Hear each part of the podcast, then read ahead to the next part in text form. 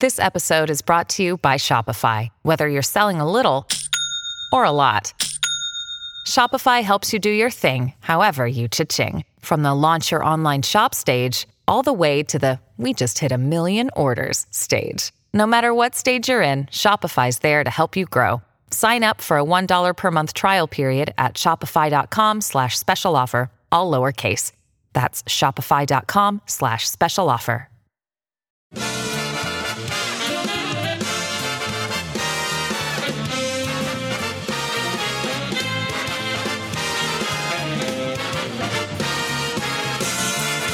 Live from the city that never sleeps. 17 miles from Madison Square Garden, New York City. It's America at Night with Rich Valdez. America's favorite late night talk program featuring interesting guests from around the world and calls from across America. And now, here is your host, Rich Valdez. Hi there, good evening, and what's up, America? I am Rich Valdez, Valdez with an S, at Rich Valdez on all of the social media. Your liberty loving Latino amigo. Happy to be here with you tonight. It's Thursday. And of course, if you want to join us on our late night town hall conversation, feel free to do so. 8334 Valdez is the number. And of course, there's a bunch of breaking news tonight, right? We've got uh, former Trump advisor Peter Navarro was found guilty of contempt of Congress by a jury in Washington, D.C. Now, this is interesting because former Attorney General Eric Holder and other Democrats uh, historically have been held in contempt of Congress, and nothing has happened. Now, I could sit here and say, well, this is unfair. It's a two tiered system of justice, but I'm not going to say that. And I like Peter Navarro, and he's been on the show, and, uh, and he's welcome to come on anytime. But that's not my issue. My issue is that a little old lady walking down the street with a pocketbook full of money and a bad guy walking in the opposite direction is always going to rob her until he knows that he can't rob her. And the correlation is Republicans are going to continue to be pummeled by Democrats until they stand up to the Democrats. That's the bottom line. They know that because our philosophy is get off my back and out of my pocket, leave me alone. I just want to do my own thing. I'm just here to do what I got to do. And their thing is to be in your face, to be in your business, to go after you, to destroy you, to change the game, to change the system, to make sure that they can win. If you know that's their game, you have to fight that way. Punto y final, right? Period, the end. That's the only way. And listen, I, I don't want Republicans to weaponize the, the the legal system or anything else that they have. We don't weaponize the government to go after Democrats, but we have to play the same game. Right? You don't want to walk up to somebody and hit them in the face with a bottle. But if somebody walks up to you and hits you with a bottle, look for the bottle on the floor and hit them back. Right? I think you, you have to fight fire with fire is the saying, right? And and the the issue that I have here is I think that we need to be more aggressive. Now, once I had a caller called in this program and said, you know, what we have to do is have every Republican attorney general, every Republican county prosecutor get out there and just start indicting Democrats. Now, and I told him, I don't think that's the answer. The answer is not to just sit there and become them, to become the enemy, to do what they do. I think we can use part of that strategy, right? I think we can definitely go after where criminality where we find it, where we see it. And that's what needs to be done, right? So the fact that we gave a pass to Eric Holder because of collegiality or professional courtesy or whatever it was, what did that get us? It got us this. Former White House trade advisor is now, um, you know, not only was he locked up and put in leg irons, but he also he's now been found guilty. So he's got to go through the appeals process. And and he's out there, you know, saying things like he's willing to go to jail for the cause and all that. And look, I, it's commendable. I get that. But this should never happen.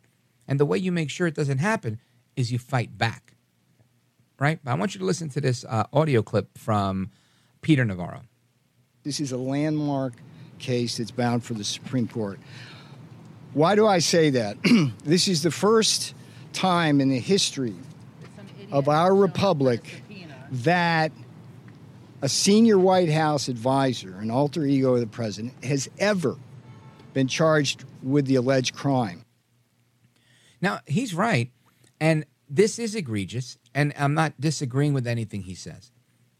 But I am saying Republicans need to stop turning a blind eye to the criminality of the Democrats and do what they can where they can. That's the only way you check these people.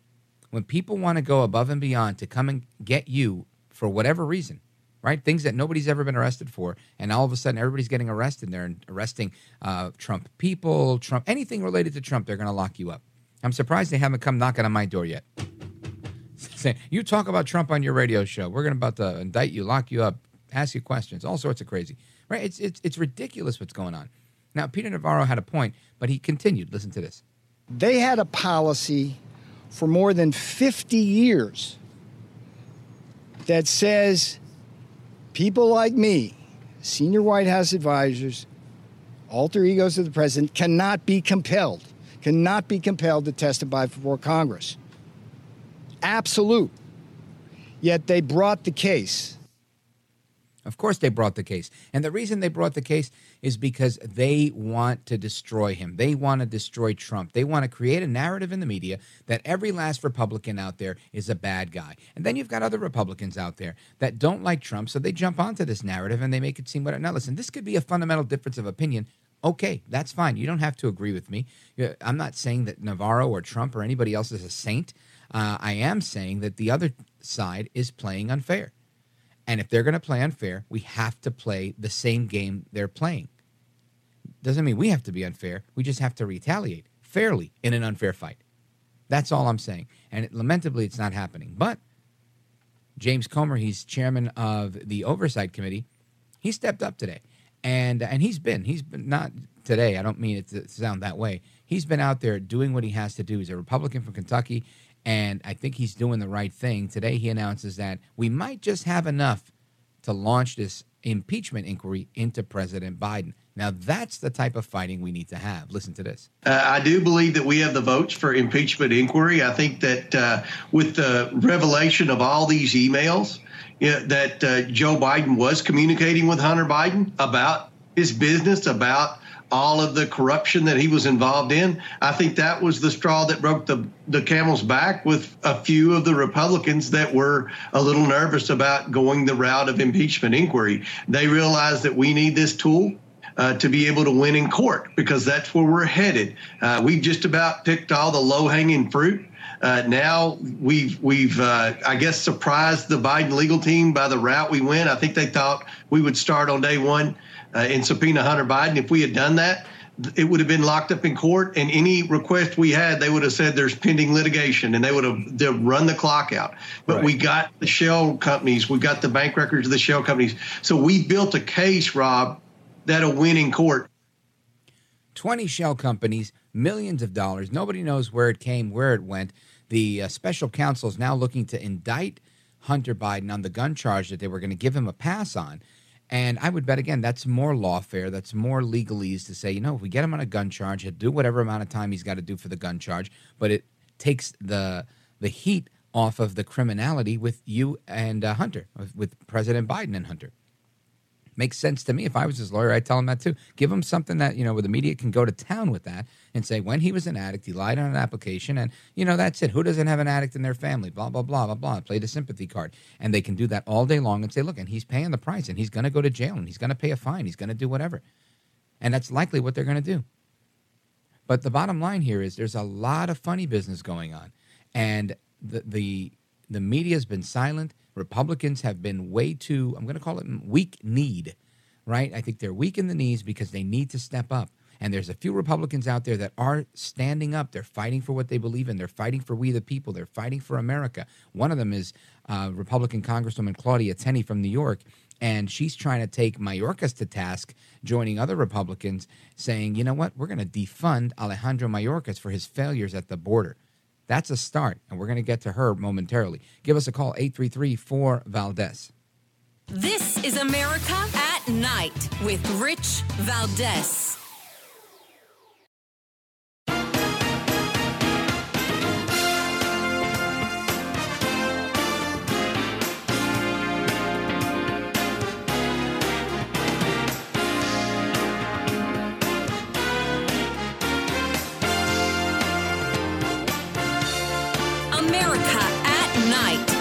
With Rich Valdez. I said from the beginning, this is going to the Supreme Court. I said from the beginning, I am willing to go to prison to settle this issue. I'm willing to do that. But I also know that the likelihood of me going to prison is relatively small because we are right on this issue. That's Peter Navarro, who was, uh, again, found guilty of contempt of Congress. Could you believe that? I, I can't. I mean, of course, I believe it happened, but it's just shocking that it did. We've got that. We've got James Comer coming out swinging. Lots of news to discuss. Congresswoman Claudia Tenney's joined a, a group of Republicans to uh, defund Alejandro Mayorkas and his uh, shenanigans at the border. And Congresswoman Tenney from New York is with us now. Congresswoman, welcome back. Well, thank you. Nice to be on. Good to be on with you. You bet. So let's, uh, if you don't mind, I want to get your reaction to a couple of things because in the last couple of hours we've heard uh, Chairman Comer talk about there might be enough uh, votes for an impeachment inquiry, and we've heard about Navarro getting uh, arrested and then uh, uh, found guilty today. And I'm just curious, what's what's your thought on that? well, first of all, I mean, I, I, guess I don't know where to start. The impeachment vote, I think we're we're so uh, close to having that I think it's going it's getting harder and harder for Democrats to really say no at this point. I do think there is some sentiment among Democrats that they want to find a way to offload Biden without actually having to push him out, but maybe right. have him forced out through this type of situation because all of it is there in plain sight. I mean, you've got uh, what was brought out by Chairman Jason Smith on the Ways and Means Committee that I serve on from the whistleblowers. Uh, that was confirmed by the FBI informant that uh, Senator Grassley put out a credible FBI informant confirming uh, the payments made, uh, the bribery uh, attempts by the Bidens, the money laundering through the laptop messaging, you know, which nobody's really talking about except me and a couple others. Is you know, Joe Biden, his son actually says to his daughter, "I'm going to give you." all the money this time. I'm not going to have to split it with dad, or I'm not going to have to pay dad's expenses all this stuff is out there. We know Joe Biden used his son and his family as a proxy to enrich himself using his position. Uh, and that's and, and laundered this money through, so he wouldn't have to count it on an FEC report, uh, which makes all of this chargeable, felonious. Uh, the intent was there to deceive the American people. He's in a position of trust. And then you get to the suspicious activity reports, which I hope you're going to talk about with James Comer, and the overwhelming evidence that's coming out. We actually have a situation where you have, I think, the most corrupt president in American history who's actually engaged in all these crimes and engaged in the cover up using the Department of Justice, a dirty cop like Merrick Garland who's willing to help him slow walk this, cover it up, prosecute innocent people, going after people like Peter Navarro, using state attorneys generals, bringing people into, you know, from various places, from Georgia and other places, coordinating with the Department of Justice at the state level, Alvin Bragg in New York City, bringing these actions in places where President Trump doesn't have a chance, Peter Navarro doesn't have a chance. It's all, you know, calculated, malicious prosecution, abuse of process right before our eyes. And yet Joe Biden's trying to cover it up. You've got the Department of Justice slow walking it. You've got this, uh, you know, now a former uh, AG, now special counsel Weiss, who never should have been appointed as special counsel in the first place because it looks like he lied, uh, especially based on the the uh, whistleblower testimony from Gary Shapley, who was one of the IRS whistleblowers. He also, you know, brought a gun charge uh, against Hunter Biden when he was never indicted. So uh, now he's gone back and said, "Oh, I think I've got to indict him now before I bring the gun charge and a plea deal." They're trying desperately to make this go away, but it's not going away, and the American people see it even a lot of Democrats that are like that are you know reasonable are seeing this happen. Independents are seeing it. 80% of the people out there know there's something wrong. The big problem is they don't want to put Kamala Harris in. How do they get her out and put someone like a Gavin Newsom in? So we've got, you know, worse than Watergate. You know, the, you've got the Biden, the president, and the former vice president engaged in this, and then also engaged in the cover up. You know, people always go after President Nixon, but look, Nixon the guy, the, the, he had some bad guys that did some stuff. He didn't do it. We know that from reading all the books on Watergate, but he engaged in the cover up. So we've got a president who's doing it. He's got all of it, and the worst we've seen in American history. So I think that there's just no way that the Democrats, even a few in the House, especially in vulnerable seats, and I think when you get into the Senate, you're going to have some Democrats that are going to have to say, "Wow, is this something that I'm going to subscribe to?" You know, and I think they're trying to create uh, with all this, you know, flurry of, uh, of of phony lawsuits against President Trump, they're trying to create some kind of moral equivalence. Like, oh, see, President Trump, he's got all these charges against him too. Things that no reasonable prosecutor would ever bring. Remember, James Comey, Comey mm-hmm. famously said about Hillary Clinton and her covering up with the emails and and you know bleach bidding uh, servers and all the comp- classified and confidential violations, crimes that she committed and never got charged with. So I think it's all coming back on the Democrats. They want it to go away the best way they think it can go away now, I just feel this is happening, is to get rid of Joe Biden and let him off and, and just get him out of there and move on to something else so they can focus on maligning President Trump and anyone affiliated with him. I think you're 100% right on, on everything you mentioned. And one of the things that you just mentioned, Congresswoman Claudia Tenney, is that they some Democrats may want to unload Joe Biden, but uh, some are concerned about putting Kamala Harris in office. And I understand their concern for putting Kamala Harris in office because it's been my opinion that I think she's like the dream candidate to run against. I think she's incredibly beatable. Am I alone in that opinion? No, I think she's very beatable, and that's what they're worried about. You know, she's she doesn't present herself well. Uh, she has no record of achievement. She's highly unpopular along all demographics and and across the board. And she's probably the most beatable. Along, I would say, I don't know how anyone can vote for Gavin Newsom. That would be like voting for Kathy Hochul who's one of the worst governors uh, in this in the country. But again, people don't know. False narratives get created by the mainstream media. Everyone thinks Joe Biden's a nice guy. Joe Biden is not a nice guy, in my opinion, and he's never been a nice guy. He is in, engaged in in nefarious, in my case, or just just bad. Act. He's, he's not smart. He's corrupt. He's a plagiarist. He's leveraged himself, but he's always gotten this pass from the media. And Obama brought him out and stuck him in as vice president and he was able to get away with a lot of this stuff because he was a ceremonial vice president and got himself into trouble here. And he's got a big mouth, and he doesn't know when to shut up.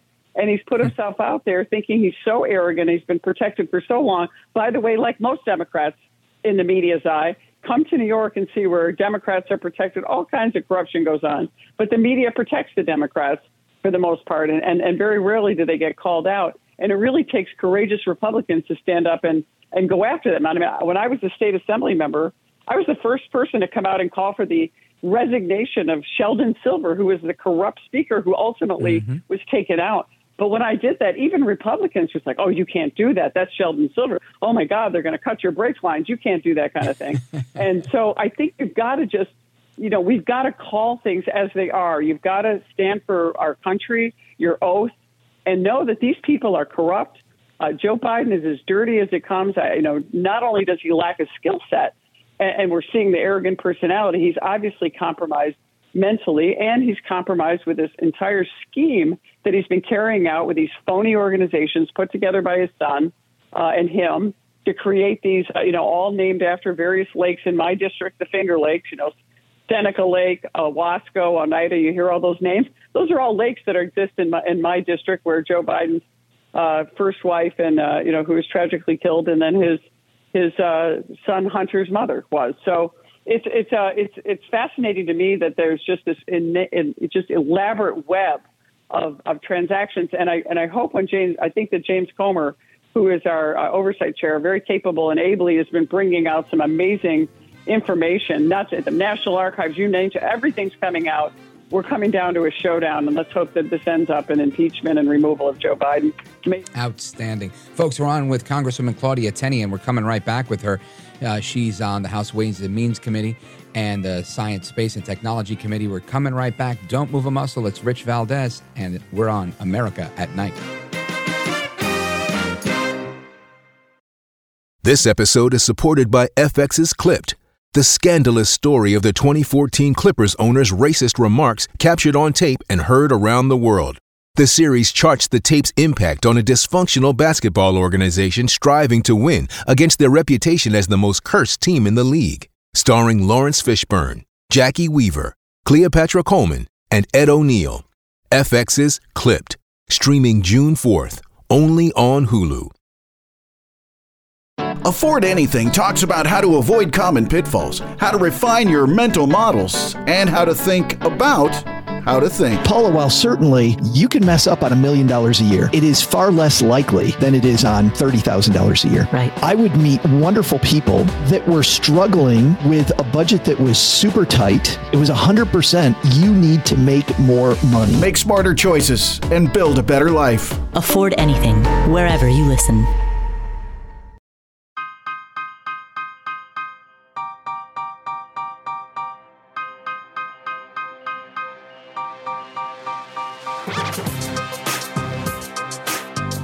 Well, thank you, Rich, and thank you for everything. I know you very well, and I have I listen, but I have a lot of people that listen, and they love your show, and I appreciate it very much. America at Night with Rich Valdez. Month after month, I stood up and I said, This is going to come to a neighborhood near you.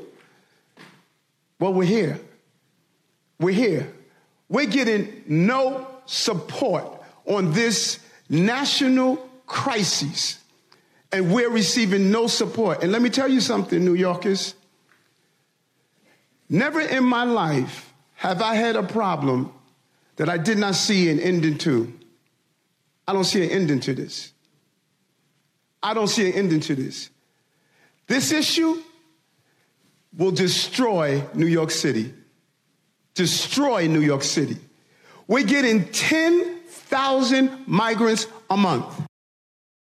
That's New York City Mayor Elite Eric Adams whining like a crybaby uh, after he called for a sanctuary city, saying New York is a sanctuary city, and now he's there sounding like uh, the most conservative Republican in New York City, saying it's going to destroy the city. And I think a lot of us gave that warning. And this comes at, a time where it's just, I mean, I laugh at this, but it's no laughing matter. Our folks, our guest, is Congresswoman Claudia Tenney from New York. Congresswoman, when you hear Eric Adams shouting at the top of his lungs saying that this is destroying the city and he's tried to do it and he blames it on the MAGA Republicans, what say you? This is a career government bureaucrat versus a leader. He doesn't know how to lead. There are a lot of solutions and, and answers to this, but he refuses to change any of the policies in New York City. They maintain a sanctuary policy. They maintain and support open borders. They're crying and they want the Biden administration to simply hand over more money and Kathy Hochul to come up with more money. Kathy Hochul, the governor of New York, went hat in hand to see Joe Biden, the fourth largest state in the United States that's having this migrant crisis, with a you know a famous city like New York City, which is struggling with 110,000 people versus the millions that are coming across our southern border and many coming across our northern border. And what does Joe Biden say? I don't have time for you. They're not changing their policies. It's why I've called for Mayorkas to also be impeached and removed. It's why I've done an amendment under the Holman rule for our new appropriations bills coming up this week that would take Mayorkas's pay down to one dollar. Uh, if we can't impeach him yet, let's reduce his pay and drive him out that way because he's doubling down on bad policy. These people refuse to accept or do anything to get operational control of our border. President Trump did that with his policies. He built a wall. He enacted uh, the Remain in Mexico policy.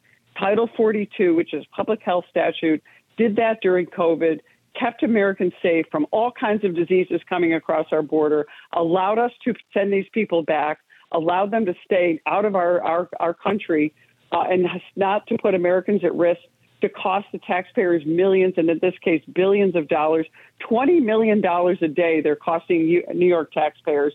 And Kathy Hochul raised taxes by a billion dollars this year just to pay for an anticipated number of illegal immigrants. When you say you're going to put more money out there, the cartels lick their lips and say, great, we're going to traffic more people. We're going to bring more fentanyl in, kill more of our young people. They don't care. And these Democrats are beholden to the cartels, whether it's wittingly or unwittingly. And this is a very dangerous situation when you have people who not only know what they could do to solve the problem, they refuse to do it, and they just ask for more money. They ask for the taxpayers to suffer, whether it's diseases like tuberculosis, sex offenders in Buffalo, New York, for example, a rape case. Now we have a murder case coming out of Rensselaer County. Kudos to my co- former colleague from the state assembly, the Rensselaer County executive, who's a true hero, who called for Kathy Hochul to resign. That's Steve McLaughlin over this murder that shouldn't have happened from an illegal immigrant. Illegal immigrants causing crimes all over the place. And look, the easy answer the Democrats say is, "Oh, you're Republicans and you, uh, you know, closed border people. You're just bigots." Well, guess what? Now they're mm-hmm. desperate. We aren't bigots. We want migration, but we want orderly migration. We want to respect the rule of law. We want people with true asylum claims to go properly through the asylum process. By uh, uh, let's be honest, there's a small number. This is the case of the cartels making more money on this issue with human trafficking again, drug trafficking, and the Democrats allowing this to happen and throwing up their arms. There's nothing we can do. That's what you get when you put career politicians and bureaucrats in office and not leaders. Hundred percent right, Congresswoman Claudia Tenney. You, you, mentioned Rensselaer County, that's up uh, up in, in New York. And speaking of northern New York, I'm looking at a piece in the New York Post says uh, U.S. Canada border flooded with uh, more illegal border crossers in 2023, and that's nine months in, than the last 10 years combined. So we no longer have a, a problem at the southern border; we have a problem at the northern border. And I, I pray to God that your amendment goes through to defund Mayorkas. Well, absolutely. We need to impeach and get rid of him, but we also have to deal with a serious issue. Because of the, the real problem at the southern border, we've shifted a lot of our border agents down to the southern border, which we've now we've created a problem at the northern border. And here's the, the, the problem that we have with the northern border, and I represent most of it, all the way from north of Clayton, which is in Jefferson County and the St. Lawrence Seaway, all the way across uh, Lake Ontario, one of the Great Lakes, all the way out to Lockport, close to Niagara Falls that whole sea line. I actually met with the Coast Guard today. I've met with the northern border. I have the Buffalo sector. There's the Swanton sector where illegal immigrants that were trafficked uh, were died in a swamp up there trying to get across the border. Wow. Here's another way that Nan- uh, uh, Kathy Hochul is an accomplice and Joe Biden creates this mess. The cartels create passports for illegals and people that have been tra- whether they're trafficked, whether they're innocent or not, whether they're, they're coming from over 100 countries around the world. They get to Mexico they get a phony passport. They get on a commercial airline, land in Canada, get to the border. The cartels get them across the border. And Kathy Hochul, our governor, and the state legislature, run by Democrats, 100% one party rule in Albany, give these people a legal, valid driver's license from New York where they can use it anywhere in the country. So, yes, this is a New York is not just a border state. This is they are, these people can go anywhere in the United States, maybe anywhere in the world, with that valid New York driver's license, and we're prohibited from even inquiring as to their immigration status. You know, should we maybe you know violate some right they don't have because they're not citizens and, and they're not members? You know, they haven't taken an oath to our Constitution and lived up to it. Look, nothing is more sacred than U.S. the U.S. citizenship, and we're violating that every day. U.S. citizenship comes with many benefits, but it also has obligations. If we're going to preserve freedom, individual rights, and self governance, we have to uphold our Constitution. We have to believe in citizenship. And eroding that is going to erode our country. And that's exactly what the Democrats are doing, whether they're doing it by design, uh, whether they're getting influenced by outside forces, or they're just they're just so in, inability, unable to let to deal with these cartels, and the cartels have taken advantage.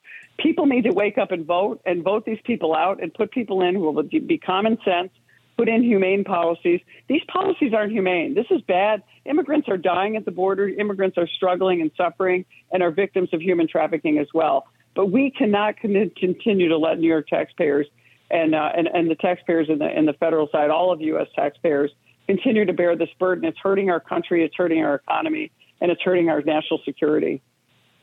100%. Uh, lamentably, the Democrat Party seems to have gotten into bed with narco terrorist human smugglers that don't care about America, and uh, that just seems to be okay with them. Uh, Congresswoman Claudia Tenney, let everybody know how they can support all the work you're doing, kicking butt and taking names. Well, thank you so much. Uh, well, I'm a, a Claudia Tenney, C L A U D I A T E N N E Y. That's like J C Penney with a T. I'm on Twitter, Facebook, uh, Instagram. I also, you can go to my official website, which is tenney.house.gov. You can go there and, and learn that I'm the only member of Congress that explains every vote that I take in the House of Representatives in detail so people understand what's going on. They can see how we decode Washington. I was a former newspaper publisher. and, and a lawyer, and I want to make sure that if we are truly going to be self governing, we have a population and a citizenry that knows what's going on in Washington, makes good decisions, understands the real consequences of votes that are taken. Uh, I, even even the left wing media has uh, has actually given me accolades for my my uh, transparency and willingness to explain my vote. Uh, recently, they did an article in my district, not not a fan of mine, but they did say wish more members of Congress would do it. Uh, and I do that because uh, you know I just care so much about our country. My son is a Marine. Uh, I'm so grateful for all the people that serve in our, our armed forces, our, our uh, first responders, firemen, police, people who have served and died for our country. It's so important that we continue this wonderful gift that we've been given of freedom and and uh, and self governance. And I just hope we can keep it. Well, I am a fan of yours. You're always welcome to come and talk to me and five million of my closest friends anytime you want, as long as you come on at to, night. Yeah. uh, we're we're always you. live well, every anytime night. I'd love to come on. I just love this country. I love the people in it, and I think we just got to do everything we can to to try to save it. Outstanding. Well, thank you. You are a gentlewoman, a scholar, and a patriot, and I thank you for staying up late with us. Oh, thanks so much. I appreciate it. It's such an honor to be on your show. You bet. Folks, there's more to come straight ahead. Make sure you follow Congresswoman Claudia Tenney and keep it locked right here. We're coming right back. 833 4 Valdez. This is America at Night with Rich Valdez. Call now 833 4 Valdez. That's 833 482 5337. 833 4 Valdez. That's Valdez with an S.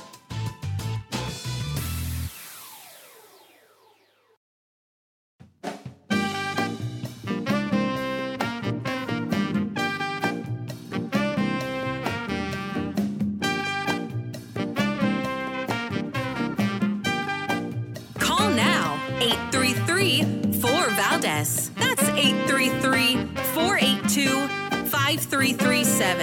833 4 Valdez. That's Valdez with an S. I think the piece that you just covering it and watching it from the outside is President Biden's policy agenda is so popular that Republicans are running on it. And there's a real gap in, and I don't do a lot with opinion polls, not because I know they're wrong, but because I'm not sure they're right. she she must have went to the same school of oration as Kamala Harris. I don't do a lot with opinion polls, not because I know they're wrong, but because I'm not sure they're right. Huh? What'd you just say, lady? Anyway, that's Nicolle Wallace on MSNBC. And Nicolle Wallace, you remember her, she used to be on The View. She was the Republican on The View. And what's funny about this is she says that Biden's policy agenda is so popular that Republicans are running on it. Now, let's see. I don't know exactly what she means by that, but does she mean that the Green New Deal is so popular? The fact that we're uh, slowly outlawing gas operated things, whether it's gas operated stoves, we're trying to limit uh, gas operated vehicles eventually. Um, the exploration of new liquid natural gas, you name it, it's it's been curtailed by this administration. And I can't find the Republicans that are running on Biden. I, I don't hear any Republicans saying, we need to build back better. I got hairy legs, right? Nobody's saying that. I haven't heard that from anybody. So, I mean, this is just more, um, I don't know, what's the word? Nonsense coming from, from those, uh, the left within the media. But what's interesting is there there's a big push to say that Biden's so popular. He's out there saying, "Look, Bidenomics, it's it's working, it's working." Right? His little wispy whisper uh, creepiness, and she's here saying he's popular. Uh, then you've got him saying Bidenomics is fantastic. Then you've got Van Jones, right? Van Jones, eh, you know, two or three times uh, a year he'll say something that you go, hmm, "Yeah, that makes sense," but the rest of the time it's just absolute craziness most of the time but he comes across in a really good manner and, and he's in, enjoyable to listen to. I enjoy listening to Van Jones. I don't agree with him, but he's entertaining. Now, Van Jones was on CNN yesterday, and he says that Biden is like that grandpa that you love, but just start to wonder would you give this grandpa a high stress job for six more years? So, again, we like Biden. Biden's a nice guy, but I don't know. Maybe we got to go with Kamala, right? So, it seems like the narrative is changing in the media. They're starting to to start to disassociate with Biden because I guess they gave him his um, you know his talking to, saying, "Look, we really think you should consider stepping down." He was like, "I'm not going anywhere. I got hairy legs," and that was it. And my son Hunter, smartest guy I know. So when when he starts to disagree, they start to play hardball, right? Then they become friendly with the Republicans. I'm sure there's some Democrats out there giving uh, phone calls and information to James Comer and the committee saying, hey, you know, uh, you didn't hear from me. You didn't hear from me, but a little bird told me X, Y, and Z about Joe Biden. And all of a sudden now it looks like we're going to have to ratchet up the pressure. Looks like we might have to indict Hunter Biden, right? And that's, uh, that's what uh, James Comer was talking about earlier today on Newsmax, where he said that there is now a uh, a potential gun charge going into um, the uh, the special counsel's considering an indictment on a gun charge, and I think we've got the audio of that of James Comer remarking on special counsel David Weiss and his plan to indict, indict Hunter Biden. And I'm going to play that for you right when we come back. Don't move a muscle. This is America at Night with Rich Valdez. Call now 833 4 Valdez. That's 833 482 5337. 833 4 Valdez. That's Valdez with an S.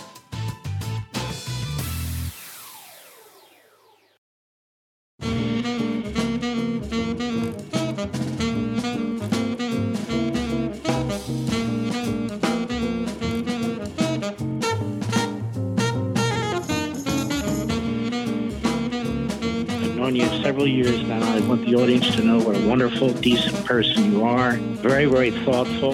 America at Night with Rich Valdez. All right, America, welcome back. And I, I left off with um, wanting to play a piece of audio that we have of uh, Chairman Comer discussing the um, revelation now that Special Counsel uh, David Weiss is considering a uh, a charge, a gun charge on Hunter Biden, and I'm going to get into that in a moment. Uh, but before I do, uh, maybe we'll carry that over to the top of the hour. What I want to talk about right now is, is something I wanted to get into since the beginning of the show, as we were talking about Democrats and their failures, and the vice chair of the Democrat Party in Minnesota, who is, uh, in my opinion, a, a Marxist, uh, communist sympathizer, who advocated for the dismantling of police, right? Part of the defund the police movement and this is not me gloating, this is me giving an opinion on the news. She was violently beaten and carjacked. And I don't wish that on anybody, but she's a far left uh, politician from Minneapolis, an activist, and she was the victim of a brutal armed carjacking that occurred in the driveway of her home on Tuesday morning. Her name is Shivanti Sathandan and she's a radical leftist, uh, the second vice chair of the Democrat Farmer Labor Party in Minneapolis. She was left bruised and bloodied during the incident, and she's calling for now accountability, quote unquote, her quote, despite her past history of being a very notable defund the police agitator. And this report's coming from the uh, post millennial.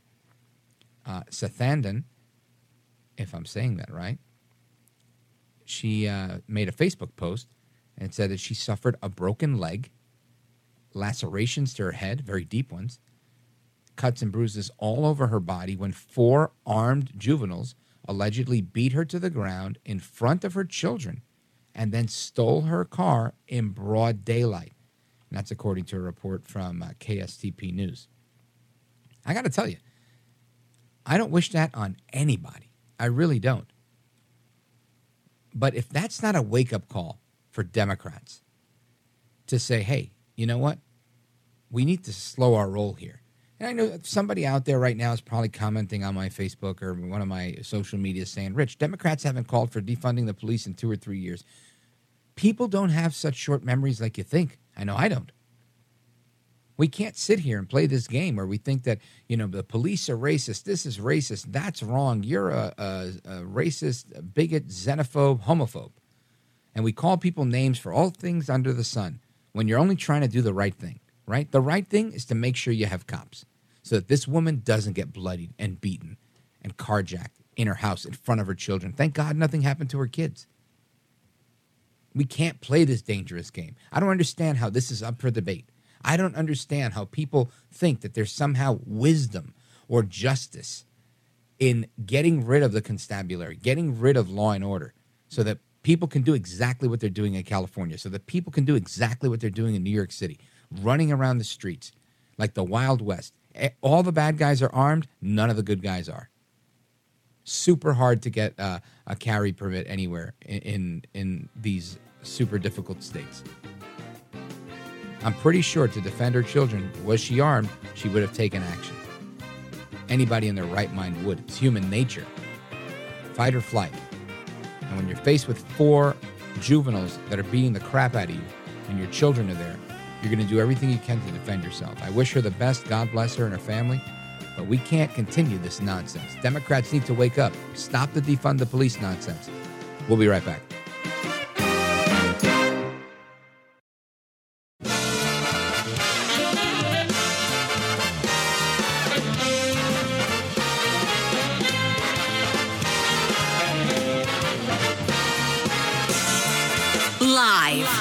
The city that never sleeps.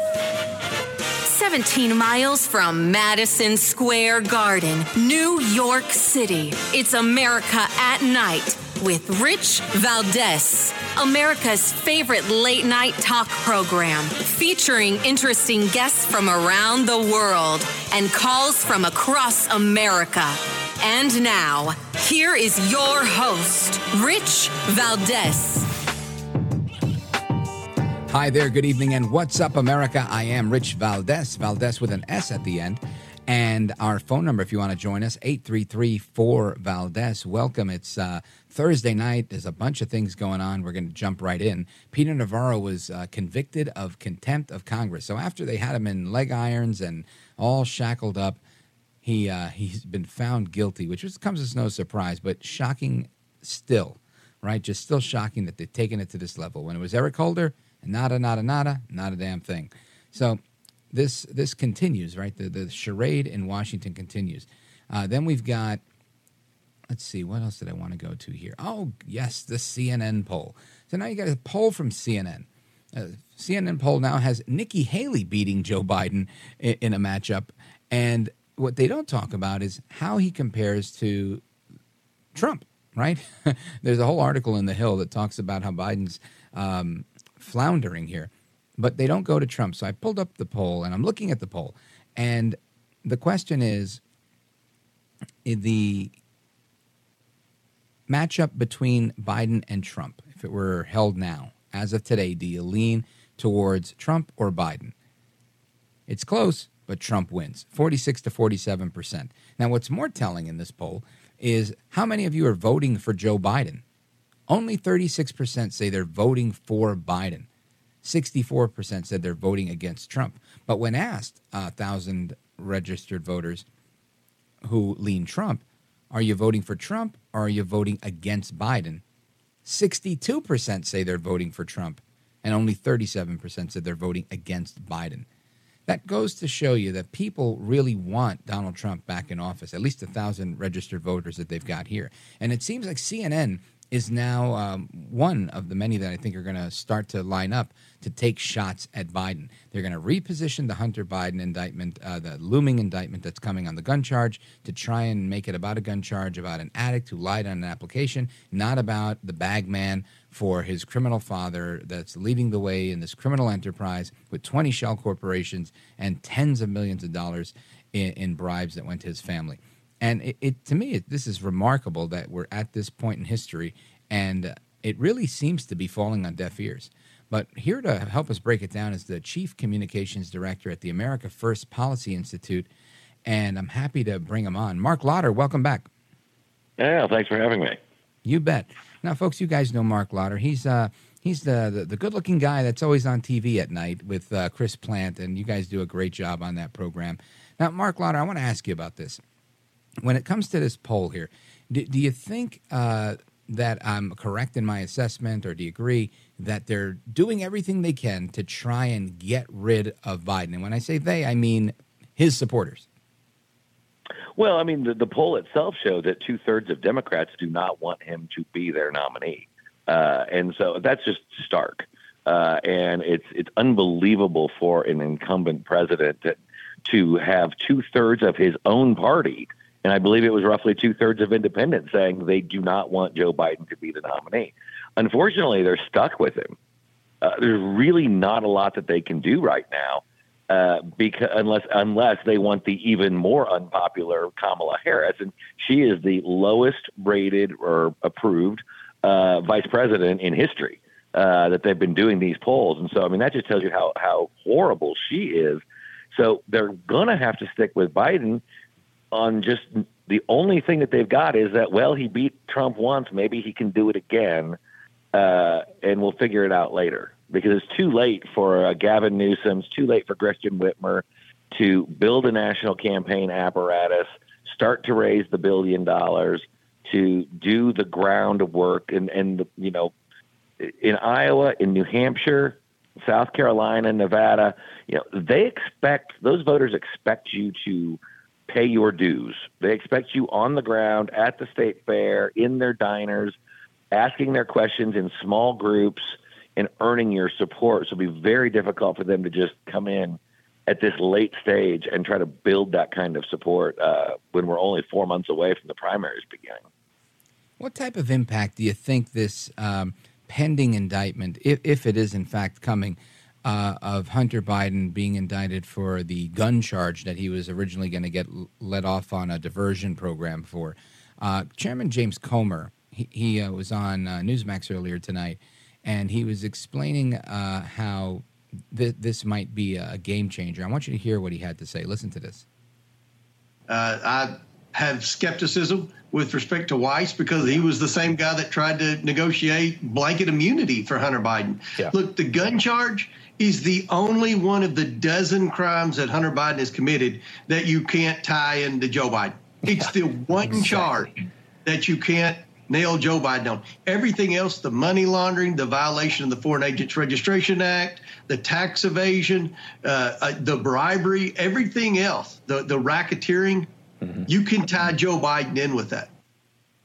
Is this a push to change the narrative so that they could focus on Biden, throw Hunter Biden, throw him to the wolves, and try to leave Joe in the clear? Well, I think it, it really depends. I mean, look, if this was if this was a Republican in the Trump administration, they would face all of those charges. They would invent probably ten more, and and then and then also indict their friends uh, for just knowing them get them to flip on them so they can try to, you know, get them as much jail time as possible. If Weiss goes like the feds usually do, you throw everything at them and then try to get them to plea out to something easier. In this case, they're already trying to plea it and make it go away. I'm not sure Weiss, you know, sure he might try to get him some sort of a probation for a gun charge, but some of the tax charges have already the statute of limitations has already expired because he waited so long. So you really wonder whether they're serious about wanting to investigate this or if they just want to make this go away. And I think, you know, whether they indict him, you know, on these three or four charges that they tried to cop a plea deal for, or do they throw on 10 more charges to try to get it to, to strong arm him? That's going to tell us what their goal is.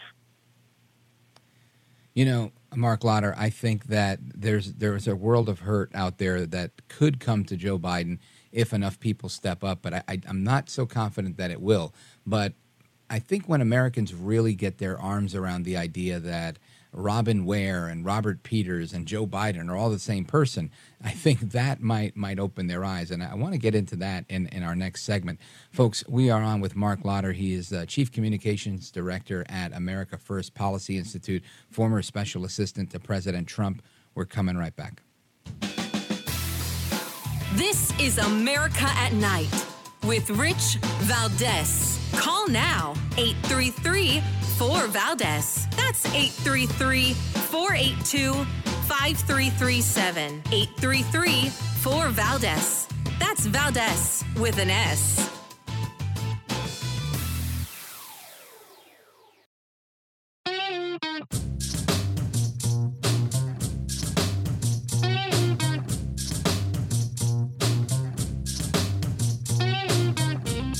Uh, by the way, your ratings are up. Congratulations. I had somebody. It's always nice to check. I like to see, even if they're friends, I like to see how are they doing. Are people listening, right? That's but right. you're you're doing great. America at Night with Rich Valdez.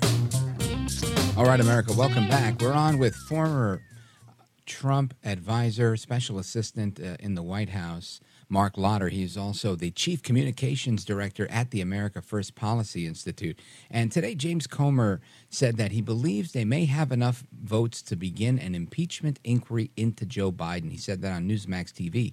He also alluded to the surprise at how many pseudonyms Joe Biden used in emails with Hunter Biden. Listen to this. I didn't think there would ever be an email, a government email between Joe Biden and Hunter Biden talking about his business or talking about Ukraine. Uh, what I never dreamed of is they, they would have never used pseudonyms. And uh, what we're finding is there's probably thousands of emails. So uh, this is just more evidence of wrongdoing by Joe Biden. Marc Lotter, what do you think about these pseudonyms? Is this much ado about nothing? No, I think it's very. It's got to be very concerning for the White House. I mean, first off, you know there are approximately, according to the National Archives, they've already found 5,400 emails uh, from these various pseudonyms. And while I am sure a great number of them are to his son, his brother, his family, saying, "I'm going to be late. I can't make it for the barbecue this weekend," or you know, normal stuff. But we already know that his office was sending Hunter Biden details about his schedule, about the then vice president's schedule, about calls with the president of Ukraine, and then scheduling pre-briefing calls with with Hunter Biden. So we are already seeing how more and more of this is all becoming connected. And if you know, look, Joe's many things. You know, he ain't very bright. So if, if you know if he gets a little loose on his, you know, and says, you know, why is it why isn't the cable bill being paid, Hunter? Uh, or which credit card do I use for uh, you know for the renovations on the Rehoboth Beach House? Uh, you know, now all of a sudden you've got you know now you start building that paper trail, and so you know we'll see what's on there if there's anything, but it's just another example of how the Bidens twist the rules, hide in the shadows to do all of this stuff to keep it from the American people. When I joined, when I when I went into the White House on January twentieth, twenty seventeen, mm-hmm. with the president, I most of the me- most of the media still had my cell phone number from the campaign, my personal cell, and they would text me all the time with questions about you know the vice president's schedule or something along those lines. Every time a work text came into my personal phone, by law, I had to text it or email it to my government email account so it could be captured, recorded, and archived. And so by them creating these fake names, you don't know who to search for. You would never know what to look for unless you happen to come across it, which is what they did on a Hunter Biden laptop. Now, Marc Lotter, what would be a, a an innocuous um, reason for Biden hiding his name in these emails? To make it difficult to to search. So you literally could go to the National Archives, you know, in say 10 years, 20 years or whatever and ask to see all of my emails. And and those that were deemed to be like, you know, significant to like a policy or a work product would be retained and you and they could and researchers could in the future go look for those kinds of things. But if you don't know who to look for because you asked for my emails or you asked for Mike Pence's emails or you asked for Sarah Sanders' emails. Well, if she's not using the name Sarah Sanders or Marc Lotter, you know, because we used Robin Ware, then right. there's nothing. Then nothing is going to come up. Well, and you obviously have to that, know that's what to not an ask for. innocent reason, though. This seems to be like a nefarious reason, uh, a cover-up of sorts. Uh, I would absolutely suggest that. Yes, I mean, well, even if it's covering up, even if it's covering up personal conversations with your family to say, "I'm going to be late for dinner. I can't make the birthday party because I'm going to be out of town at a campaign event." I mean, the, the American people still have a right to see you having those conversations. This is how we get insight later on into presidents, and, and you know, there's a, a number of years before they become accessible. Uh, but that's how you go back and kind of reconnect. What was their frame of mind? What were they thinking about during critical moments in history? Well, when you're hiding it from the American people, you have no idea what they were thinking. And we don't know what because we can't find it. So it, it seems to me this is this there isn't uh, an easy way out of this for him to explain. Oh no, I didn't want to confuse this with that or that with this, uh, or even if he did say that. Uh, do you do you think that passes muster with with anybody, or do you think people just yeah oh yeah it was Biden just he wanted to hide his name it's no big deal. Well, I mean, I think sadly, at, at some point, I think when when it comes down to you know this time next year, the American people are going to basically say, "Look, I'm sick and tired of both of these guys and and their issues. You know, they both had classified documents. Trump's got his legal issues. Biden should be facing a number of legal issues. Who's going to lower my gas prices? Who's going to cut, cut my grocery prices, secure the southern border, stop the flood of immigrants into New York and Chicago and all of these liberal cities? I just want something to do to do the job that's going to make my life easier and better. And uh, they know it's not working right now with Biden. So the question is going to be obviously, assuming if the polls hold true, it's Trump. I think people are going to be like, you know what, the same thing it was in 2016. Eh, Hillary had her emails and, and Trump was on tape. Just, I want someone to deal with China. I want someone to seal the border. I want someone to renegotiate NAFTA and protect my manufacturing job. And I think what you're going to get to is this is what that election is going to eventually turn out to be. Folks, we're on with Marc Lotter, Chief Communications Director at the America First Policy Institute and a former uh, special assistant to President Trump in the White House.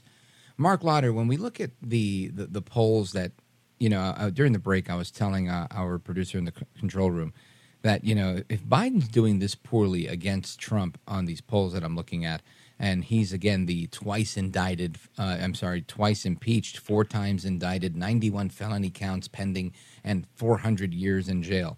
With all of that against Trump, and they still can't move the needle, and he's still leading the pack in the Republican primary. He's still um, doing phenomenally well in the polls, uh, even the CNN poll. Uh, wh- what's your instinct that um, they're going to try more to stop him? Well, I don't think that I, I'm not sure how much further they can go. I mean, I'm sure Jack Smith will probably throw on some additional indictments probably around January 6th. I think, I think that's one of the reasons. I mean, I do actually think that Democrats want to face Trump. So they're going to try to weaken him, but they don't want to remove him. Because they, I mean, if you look at that CNN poll, Joe Biden is either tied or losing with all of the top Republican candidates. He's not beating any of them. I mean, Mike Pence is beating him. The only one he's like losing to or winning is over Vivek Ramaswamy, and that's by one percentage point. So that that's a statistical tie. So, So, that's how weak that- Joe Biden is. Right. So when we look at that, what what do you think the rationale is for Democrats wanting to face off against Trump? because they can't beat him on any of the issues. They can't win on any of the issues. I mean, inflation, crime, immigration, a, a ground war in Europe. I mean, there's not a single thing that Joe Biden hasn't touched that he hasn't broken. And the American people are suffering for it, and they don't like it. That's why his approval ratings are so bad. Two thirds of the country think that we're on the wrong track. So the only thing they can do is make it about, or try to make it about Trump himself. They'll try to make it about the charges. They'll try to make it about his personality or his style or his tweets because they can't have any other argument. They lose every other argument. So they're going to try to shift the narrative. Let's not make it about how bad I am. Let's make it about this guy's even worse. With the uh, announcement that you know you've you've had McCarthy say you know he's open to looking at an impeachment inquiry. You got Comer saying he might have the votes.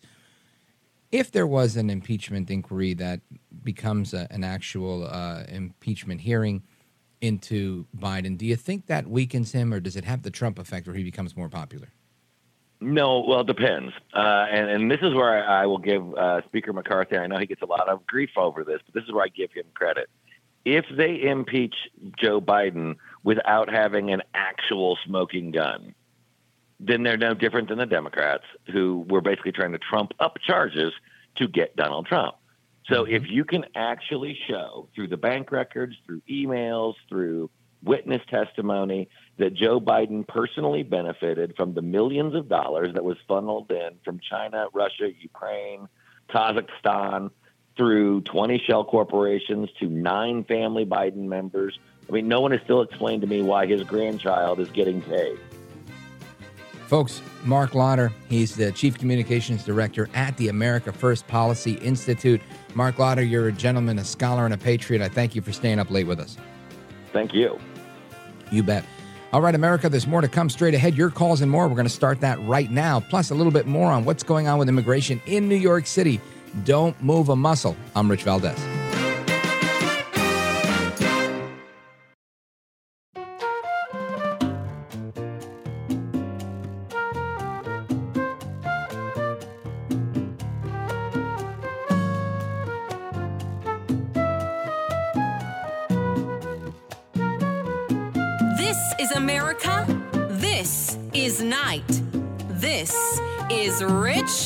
Valdez. Call now 833 4 Valdez. That's 833 482 5337. 833 4 Valdez. That's Valdez with an S. All right, America, welcome back. Taking your calls on immigration. And again, I wanted to play another clip of Mayor Eric Adams, elite Eric Adams, mayor of the city of New York. He uh, he was just ranting and ranting and yelling and yelling at this meeting. And uh, we heard part of it earlier, and I might play that part again. But I want you to hear this other part of it because he's really just out there, right? He's just he's all over the place uh, in in anger and and he's just freaking out for a problem that he's incredibly complicit in creating. Check this out. We turned this city around in 20 months. And then what happened? Started with a madman down in Texas, decided he wanted to bus people up to New York City. 110,000 migrants. We have to feed, clothe, house, educate the t- children, wash their laundry sheets, give them everything they need health care. And this team here, we stated let's do everything possible before we have to push it out into neighborhoods and communities. So, Eric Adams says that a madman in Texas is who's to blame. He's also on the record saying it's MAGA Republicans. MAGA Republicans created this mess. And I have to say, look, I understand how politics works. And I understand, you know, if you, you, you blame the other guy. But really, how do you blame the other guy? Right? If we go by their own narrative, Republicans are racist, they're xenophobes. So then, which Republican is it? Which MAGA Republican is allowing everybody and their mother and their children and the people who aren't even their children into this country at the southern border? Right? Adam says he's not concerned with migrants, but this is this is him now crying that we get ten thousand a month, ten thousand a month, right? But a couple of months ago, all he was saying was, "Well, we're not concerned with that." Listen to old Eric Adams. You, you pledged uh, during your campaign to uh, keep New York City a sanctuary, a city. Uh, do you have any concern that that, that policy uh, is, is, is, for, is attracting more people to the border, more people to cross the border to make that dangerous No. trip? Uh, no, not at all. Uh, this city has always been a sanctuary city, and we've always managed those who wanted to come to uh, New York City to pursue the American dream. Well, there they are. They're there. You're getting 10,000 pursuants of, of, of the American dream, right? Everybody, American dreamers, you've got 10,000 a month. Why are you crying now, Elite Eric Adams? This is the, the hypocrisy. This is so funny to me. And it's not funny, and I shouldn't make light of it, but that's kind of how I get through life, making light of things that are just uh, everybody else is freaking out about. But I got to tell you, I mean, this is just so rich, and there's a lot of people that we could make fun of, but I'm going to make fun of Elite Eric Adams because I feel like he's just so weak on these issues. You know, he, he doesn't even have good rhetoric to get out of it. I don't think anybody believes him. I don't think the Democrats have confidence in him. I know that the reason he's up in arms, this has nothing to do, nothing to do with anything but politics, right? And if we really want to get down to brass tacks here, if if it wasn't for the fact that there are people in New York that supported him, many of them African American, that feel like Eric Adams turned their back on that community. A community that's already facing a lot of obstacles in New York City, right? And it's not just African Americans, there's many people that are impoverished in New York City that need public support, that need public services, that rely on the city and the infrastructure that the city provides. So now all of a sudden, we don't have anything for citizens, for New Yorkers, for people who were born in this country, because, like he said, we got to wash their sheets. We got to send their kids to school. Right? Oh, boy. And there's a whole bunch of drama with sending kids to school. You've got some schools in New York City that are being forced now to turn away kids on the first day of school because of this massive onslaught of illegal immigrants. Now, listen, I want every kid to have an education. It wasn't their fault that they were brought here, trafficked here, or whatever, and what have you. But infrastructure is a real thing, right? If you can only fit 30 kids in a class, 35 really tight, what, what do you do when you have 50 in that first grade classroom, in that kindergarten classroom? What do you do? What do you do if you don't have the budget set aside for the year to have a paraprofessional or, or a teaching assistant or a secondary teacher for that classroom? What do you do? You make do with what you got, and that's what the schools are saying. They can't. No mas. Ya, basta. It's too much. That's what he's saying. But he wasn't singing that song back in May of 2016 when he said, no, no, no, everybody's coming here to pursue the American dream. Yeah, unbelievable. I'm going to get into this New York City school stuff in a moment. I want to give you the phone number. I'd like to get your opinion on this. Uh, the phone number, 833 4 Valdez, 833 4 Valdez. This is America at Night with Rich Valdez. Call now 833 4 Valdez. That's 833 482 5337. 833 4 Valdez. That's Valdez with an S.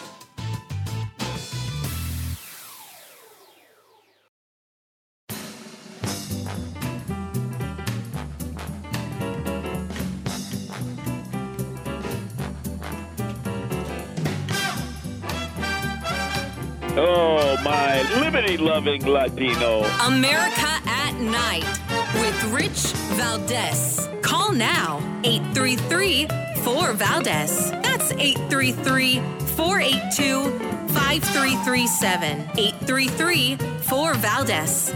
That's Valdez with an S.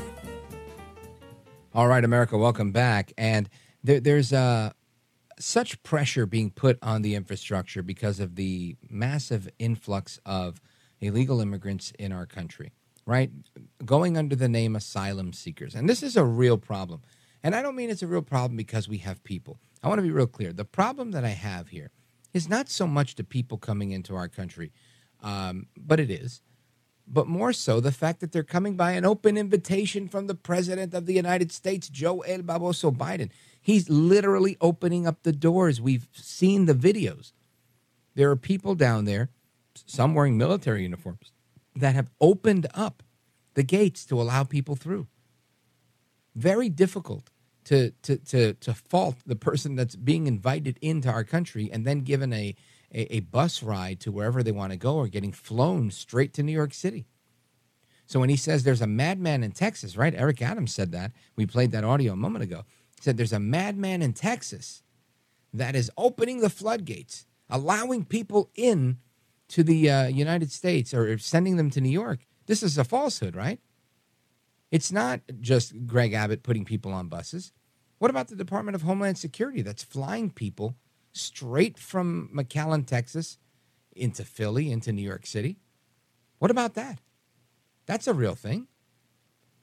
So it's just remarkable to me that this is the situation we're in. Now we have schools that are being um, sucked dry from resources where kids aren't able to go to school. Let's go to Lance in Galloway, New Jersey on WOND. Lance, good evening.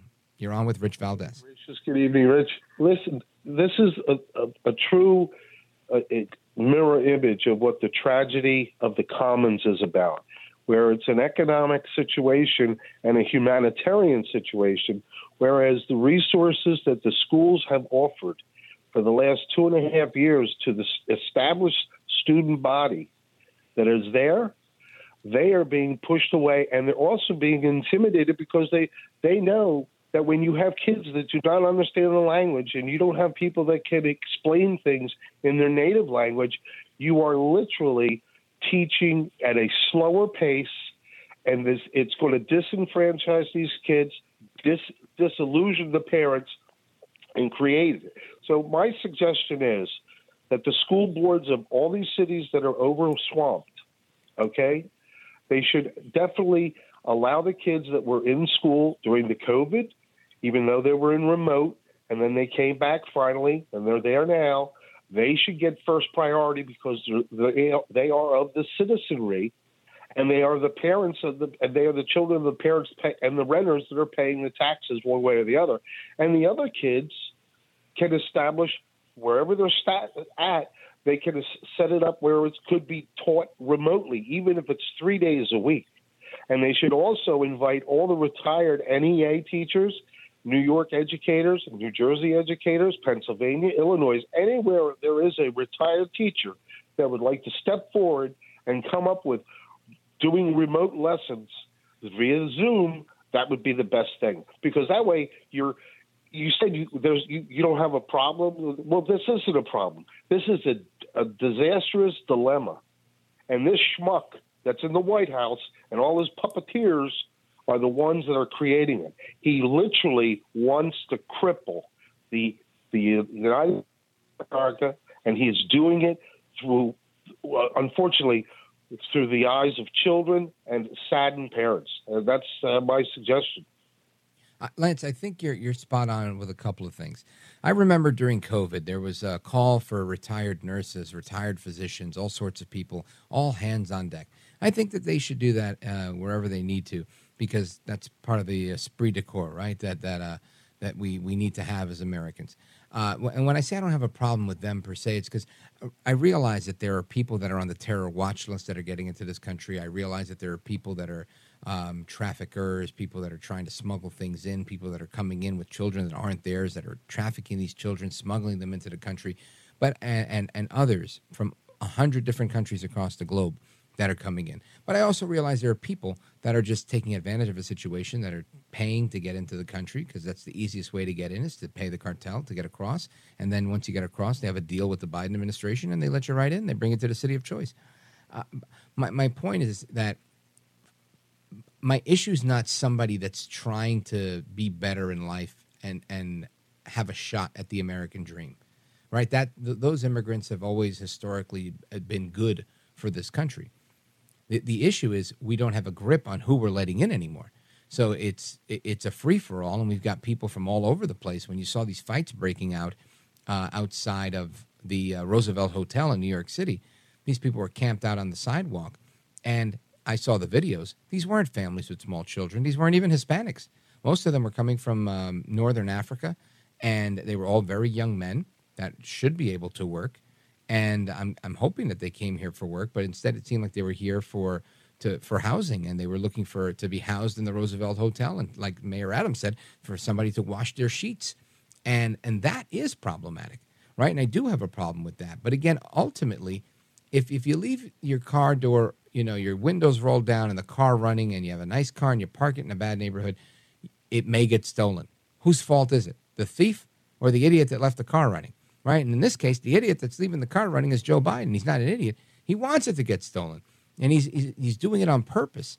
And he's trying to put your car and my car and everybody else's car into a bad neighborhood so it'll get stolen. And that's that's really the issue i have is that we have individuals in our government in the united states that are willfully complicit in destroying the fabric of our society, and, not in a cultural way, but in a real matter of fact way, like the way the uh, communist sympathizers, um, professors, um, Richard Cloward and Frances Fox Pivens, uh, their, their, theory of the uh, Cloward Piven theory, where they would overwhelm a system to the point of the tragedy of the commons that you brought up, where people that are using these public resources would use them to such a high degree that they would be null and void, that they wouldn't be available. They'd be completely depleted.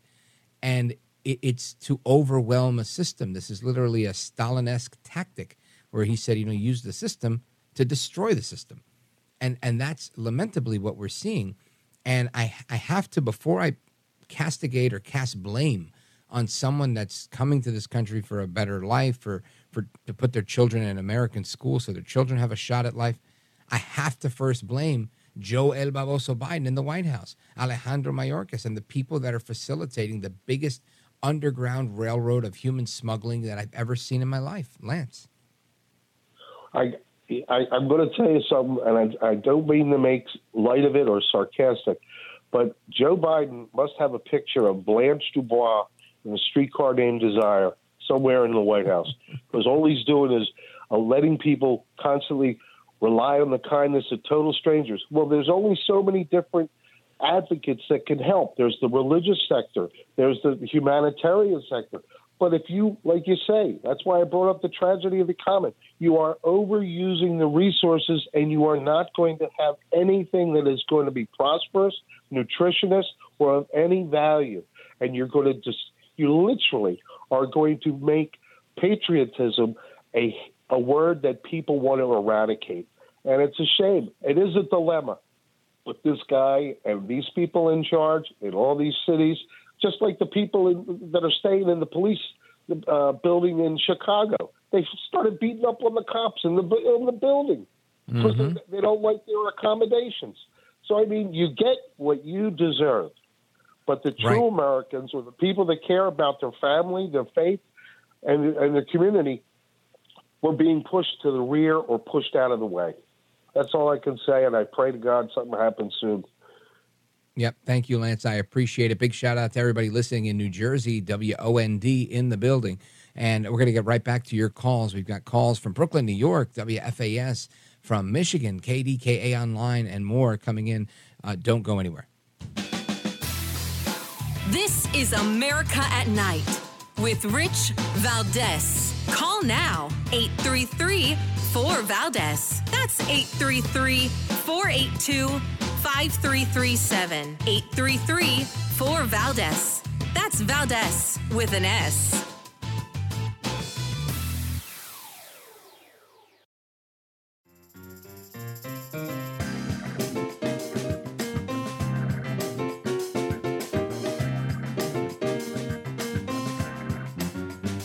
This is America at Night with Rich Valdez. Call now 833 4 Valdez. That's 833 482 5337. 833 4 Valdez. That's Valdez with an S. All right, we go to your calls. Let's go to Brooklyn, New York, WFAS. Check in with Marcel. Marcel, you're on with Rich Valdez. Go right ahead. Hey, good evening, Rich, and everyone listening. Thank you for that and saying amazing words to WFAS here in Brooklyn. That's, of course, in Westchester. So, CNN and SSRS has a poll today facing continued headwords from broadly negative job ratings overall, widespread concerns about his age, and decreased confidence among Democratic aligned voters, according to SSRS and CNN. There is no clear leader of potential rematch between him and President Trump, who is widely ahead of the GOP primary, and nearly half of registered voters, there are definitely 46%, along with Republican presidential nominee will be a better choice than him. Uh, is there a question in there? I, I didn't hear it if there was. So, why are Biden's numbers continues to go way down the drain ahead of next year's election? Well, I mean, part part of me thinks, Marcel, that what's going on here is, I think that they've realized Biden is. I think there's been a push for quite a while to kind of nudge Biden out. Falling asleep in Maui. He's been weak on a lot of issues. And I think they realize we need somebody who can come out swinging, come out fighting, because we're doing a great, amazing job at beating down on Trump. But the Trump effect seems to work for Trump, right? So they beat down on Trump, and he comes back. He comes back stronger. He raises more money he does well. And and and again, you cited that SSRS poll, something I, I mentioned earlier. And again, if you look here at the, um, I forget what page, page 16 of that poll, when they break it down, if you look at the amount of people, this is a very stark comparison here, right? So between the 25th of August and the 31st, so just uh, you know two weeks ago, uh, a week ago, 10 days, eight days, um, you've got people voting for Biden versus voting for Trump, and Trump is at 47%, Biden's at 46%. But when you go down, to me, this is the stark part, and I mentioned it earlier. You've got people voting for Biden or against Trump, and only 36% of the Biden voters say that they're voting for Biden. The rest of them say, no, we're just voting against Trump. Conversely, the people that say they're voting for Trump are voting for Trump because they like Trump. 62% are voting for Trump because he's Trump, and only 37% are voting uh, for Trump because they're voting against Biden. So those are the ones that are holding their nose. So clearly, uh, Biden's numbers are going down. I think a lot of this has to do with the Democrats trying to push him out so they have a better chance at winning. I would love it if they did because then we'd get Kamala Harris, Kamala Harris, and that would be a fantastic, a fantastic matchup in uh, the 24 election. Marcel, thank you for giving us a call from New York City, WFAS. I appreciate it. Folks, there's more to come straight ahead. Open Phone America starts right now.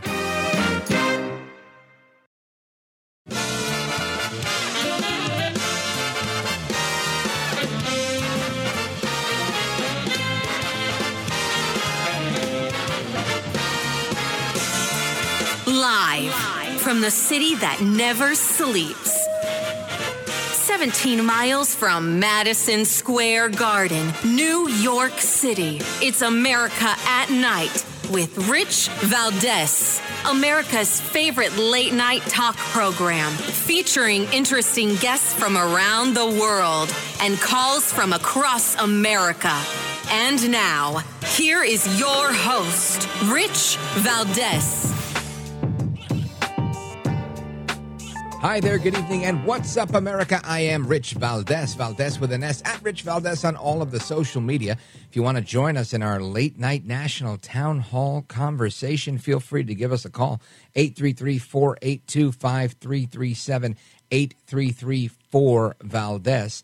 And uh, lots of things that we've discussed tonight. We've talked, of course, with a number of people, uh, not the least of which was. Uh, former Trump advisor Marc Lotter. We also uh, had a discussion uh, with Congresswoman Claudia Tenney, who has now launched a uh, an amendment along with Chip Roy and I think a dozen other Republicans to defund Alejandro Mayorkas, the Secretary of Homeland Security, for not doing his job. They've also uh, put uh, forth measures to impeach him as well. You've also got James Comer, the chairman of the House Oversight Committee, that says that you know he may have the votes to uh, launch an inquiry into the impeachment of Joe Biden. Uh, Speaker McCarthy's been on the fence about that, and of course that's part of the game, right? You have to you have to say, well, we're you know we're taking this very seriously. We, there's no reason to do that right now. Blah blah blah blah blah blah. But uh, I think ultimately, uh, most of us know that that's probably the action that we need to take, and if for nothing else, for his dereliction of duty at the border. That's just how it is, in my opinion. You can't have the situation that we've had, excuse me, and continue to have with the border, with what's happening in New York City, what's happening in in, in um, the um, neighboring uh, border states. There's way too much going on for people to ignore and say, "No, this is a good thing. No, this is a bad thing." It's Adam said it best, and I rarely agree with the guy, but he said this will destroy New York City. Well, yeah, it's not only going to destroy New York City, it's going to really damage America. And that's not something that we could really stand idly by and allow to happen. Plus, I got some stories that I want to share with you about some just crazy stuff coming out of Seattle. We're going to get to that momentarily, but I want to start off with uh, with the phones. Again, the phone number 833-482-5337, 833-4 Let's go to Kim in Shields, Michigan, listening online through KDKA. Kim, go right ahead. Hi, Rich. Good show tonight. and thank you. What I you're welcome. Um, the two things I'm going to say are really connected. They're uh, people getting a bitter taste of their own medicine, and that's the mm-hmm. the Democrat farmer lawmaker that's a Marxist you were talking about that got beat up and got her leg broken and her car stolen, and she was the one that wanted oh, yes. to defund the Minnesota police, and you said now you weren't wishing her any bad, or you wouldn't wish this on anybody. But I'm saying I'm not. I didn't wish it on her either. But if it had to happen to anybody, I'm glad it happened to her and not an innocent person. If it was out there waiting to get somebody, you know. Um, and then mm. the other thing is is Eric Adams, his whining. It, it's the exact same thing he he's a sanctuary city mayor. He wants all this, but he wants the money to pay for it so he can have uneducated, non-English speaking voters to win all the time. Um, but they're not giving him the money, you know, or they're not giving him enough to cover it. And I just heard today that 20,000 uh, illegal kids showed up in the New York City schools the first day. Um, but I just think this this is um, people getting their own bitter medicine and they don't like it. And they're bitter and they're whining. And they should have thought of that before all the city riots and the, all the defunding of the police and the people that were beat up and killed. And the businesses like Minneapolis lost a, a thousand or two thousand businesses. You know, this is they should have thought of this. Eric Adams and that Democratic Socialist woman from Minnesota, they should have thought of this. What do you think? Well, yeah, I think I understand what you're saying. Is we're not wishing anybody ill will, um, and it reminds me of something my mother would tell me when I was growing up. You know, she didn't wish me any ill will either, but if she told me, "Hey, don't touch that, Richie," and I would do it anyway, uh, you know, she would start getting mad and start saying things in Spanish, and uh, she would tell me, "Bueno que te pasa," uh huh, "Bueno que te pasa," and and, and that means I'm uh, good for you that that happened to you. good for you. Uh, it's good that that happened to you, so you can learn. And uh, you know it was a tough love moment. And so i kind of get where you're coming from. Um, but i have to say this woman i think has had a real change of heart. Look at what she wrote on facebook. Listen to this.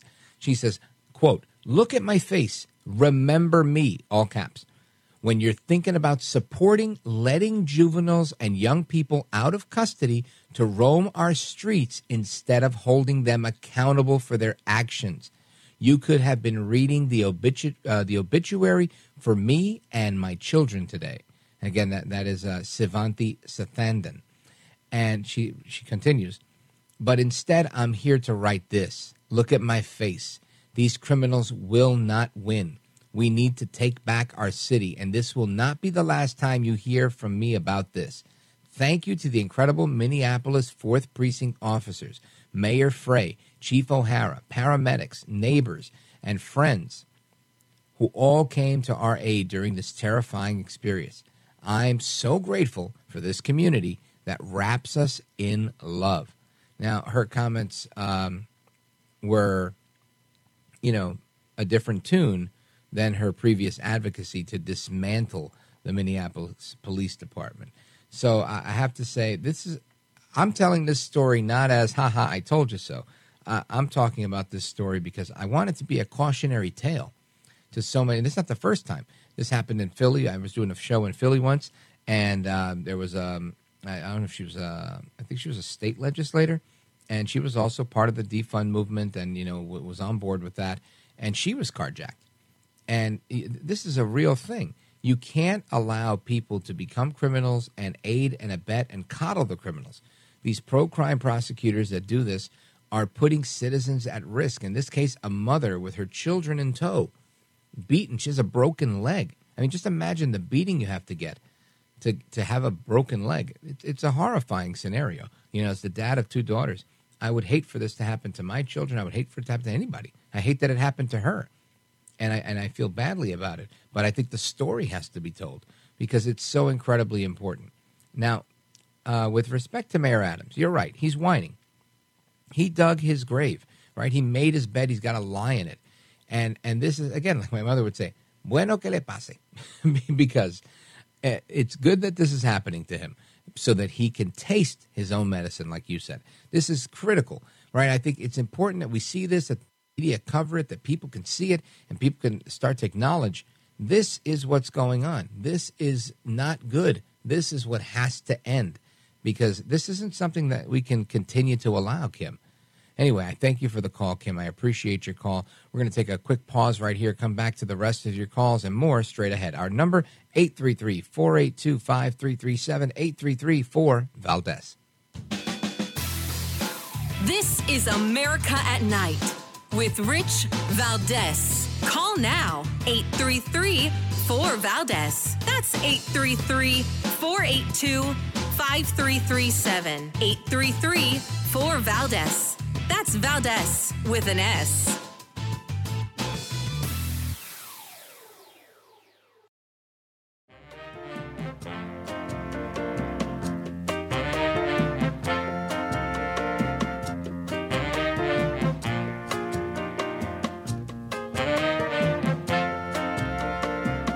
hair, no care, and live on the air. It's Rich Valdez.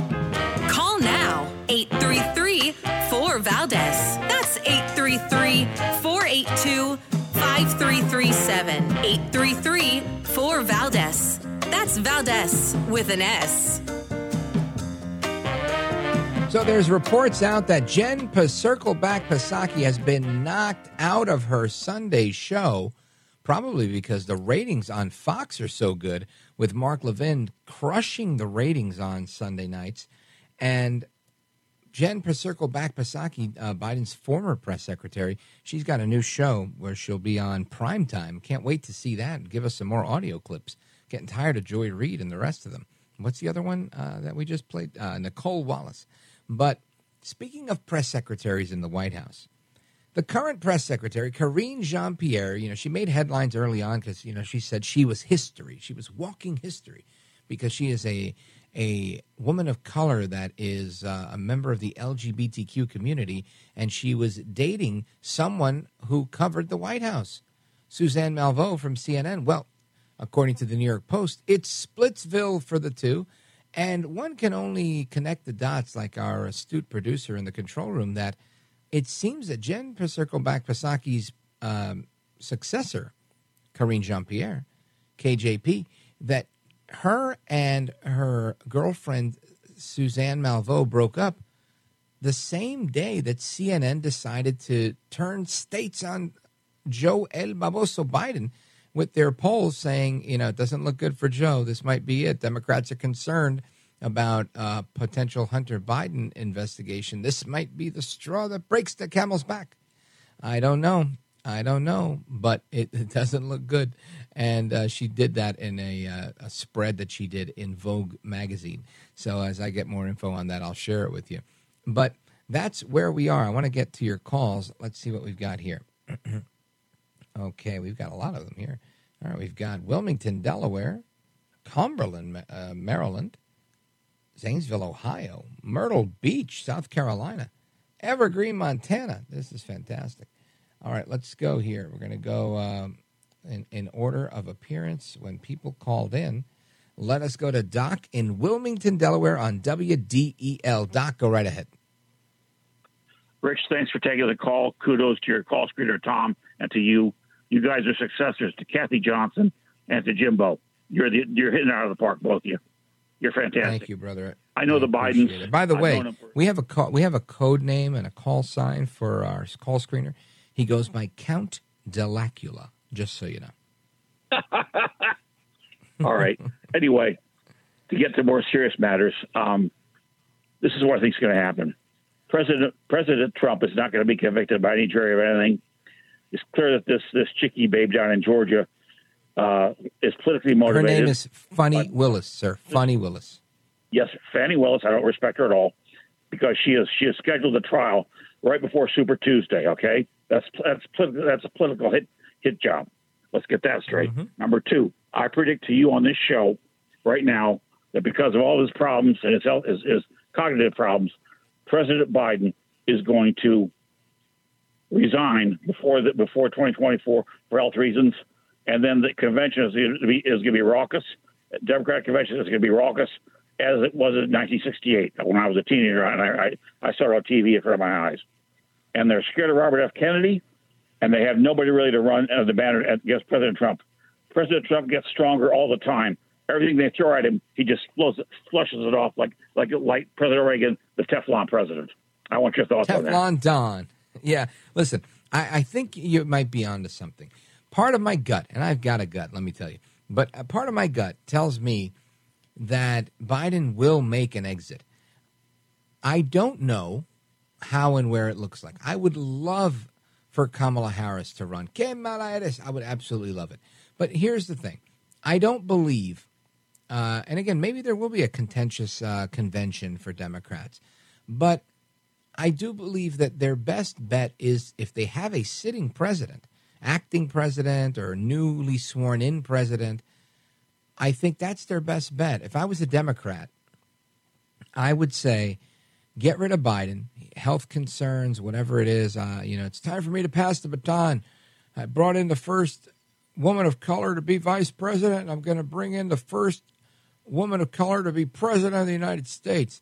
Right. And I think he leaves, and that's part of his legacy that he gets to write in the storybook and say, I'm amazing. I brought in the first black president that's a female. And and then I think Kamala Harris tries to, you know, do an, uh, an Obama 2.0 type of thing here, saying, you know, what are you going to do? Really? Are you going to try and defeat the first black woman president? And I think that, you know, you, you do that, and then she goes after Trump like a prosecutor. And I think that's the um, the, the angle that they, they want to take and I'm thinking that, that they expect that to work. I believe this woman is incredibly shallow. Uh, I don't believe there's a lot of depth to her. I'm not saying she's stupid. I'm just saying I just don't think she's ready to to tussle with somebody who's as as prepared as Donald Trump or Ron DeSantis or or anybody else, honestly, in, in the Republican field. These are people, former Ambassador Nikki Haley, former governor. I mean, these are people that have an enormous amount of experience. Experience that Kamala Harris, she was a state attorney general, and that's not no no small role. But for how long? She was appointed as senator. So uh, I believe that I believe that she would be very easily beaten. Uh, I could be wrong. You know, maybe it'll be a tough, tough fought fight. Uh, however, only time will tell. A lot of people are making, um, you know, comments about Gavin Newsom or Gretchen Whitmer or any other. I just don't see them um, you know, I think that's failure to take flight there. I think it's an idea, but I don't think it's going to happen. Maybe Newsom might be a, a, a, vice presidential candidate for Kamala Harris. That might be doable. Maybe Phil Murphy in New Jersey. Who knows? But I, I, Phil Murphy doesn't strike me as the type that want to do it. Newsom, I think, might. You never know. So that's my, my thought with that uh, in terms of that. And in terms of Trump, I think you're right. The, the more they throw at him, the better he does. More and more people like him. The other day, there was a. Uh, um, a rap video of a group that goes by um, Latinos for Trump 2024. And this rap video, they're, they're rapping about how they're charging Trump with a RICO case. And there's a lot of discord in, in the uh, hip hop music community, or at least some discord, because another rapper named Young Thug, he was indicted by Fani Willis and there's a lot of rumor innuendo i don't i can't say it's true. I can just tell you what i know about what i've heard about that Fani Willis is the mother of a child with a rapper a different rapper. And because she was with that rapper and there was some sort of rivalry she decided to prosecute the rapper named young thug. And all of young thug's um, fans were up in arms. And they they didn't like what Fani Willis was doing so she already has a little bit of a negative reputation with, with a lot of people in uh, in the inner city, in in the urban parts of, of Atlanta. So it's interesting to see those same people now are being sympathetic towards Trump. And these again, black Americans, Hispanic Americans that, that are really seeing right through this sham, and not because they care about politics or they know the facts of the case. They know about this woman's reputation for being malicious in her prosecution and I think it's all catching up to her. We'll see how it plays out, Doc, but that's my thought. And I think you're right. Uh, uh, and I hope you're right, really. I hope that Biden doesn't run because uh, America needs better, it deserves better, and Joe Biden isn't it. Doc in Wilmington, Delaware, thank you, sir. Thank you, sir. You bet. Always a pleasure to talk to you. Big shout out to WDEL in Delaware. Now, we're going to continue with your calls straight ahead. We have calls uh, from all over the place, so I'm going to probably go to your calls to make sure nobody's on hold. Um, you know, at the end of the night because I covered too many things. But there there is a story I want to get to about residue found in the air from narcotics use on trains. Yeah, you guessed it. It happened in Seattle, Washington. Apparently, people are sleepless in Seattle and they ride the trains and they get high there. We're going to get to that in a moment and of course uh, your calls. 833-482-5337 833 4 Valdez is the number. We're coming right back to your calls and more right here with me Rich Valdez. It's America at night. Don't move a muscle